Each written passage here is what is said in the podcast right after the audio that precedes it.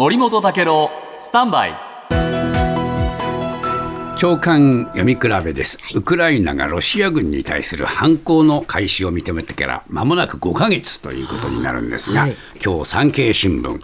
えー、ウクライナ軍は大規模な領土の奪還には至っていない戦局が膠着の度を増してさらに中東情勢がアメリカのウクライナ支援に影響する可能性もある中欧米諸国内ではウクライナに停戦を促す動きも出てきているこういう話なんですね。でウクライナ軍が反攻の成果を上げられない原因の一つはですね、えー、軍の消耗にあるというんですね。アメリカタイムズがあこの電子版で伝えてるんですが、えー、10月30日、匿名のウクライナ高官の話として、現場の部隊が人員や武器、弾薬不足を理由に前線命令を拒否した。こんな話も出てるんですね。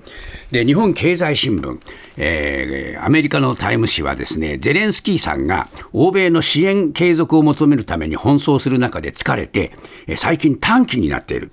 でゼレンスキーさんはあ側近の話として大統領は西側の支援国に裏切られたと感じているなかなか支援してもらえないというんで、も苛立ってるというんですね。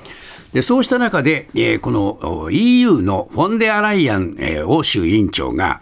えー、このウクライナの、えー、EU 加盟、えー、これをですね、えー、話し合おうという話になってきた。うんこれはね、ちょっと珍しい動きなんですが、えー、加盟交渉を始めても10年ぐらいかかるっていうんですが、それでも今年中になんとか、えー、会話を、交渉入りを進めたいというのは、これ支援が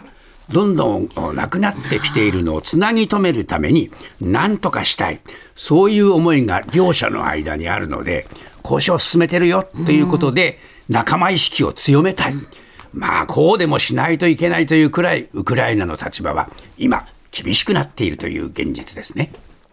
TBS ワシントン支局の樫本照之と涌井文明です。ポッドキャスト番組「週刊アメリカ大統領選2024」では大統領選の最新の情勢やニュースを深掘り。現場取材のエピソードや舞台裏も紹介しています。毎週土曜日午前9時頃から配信です。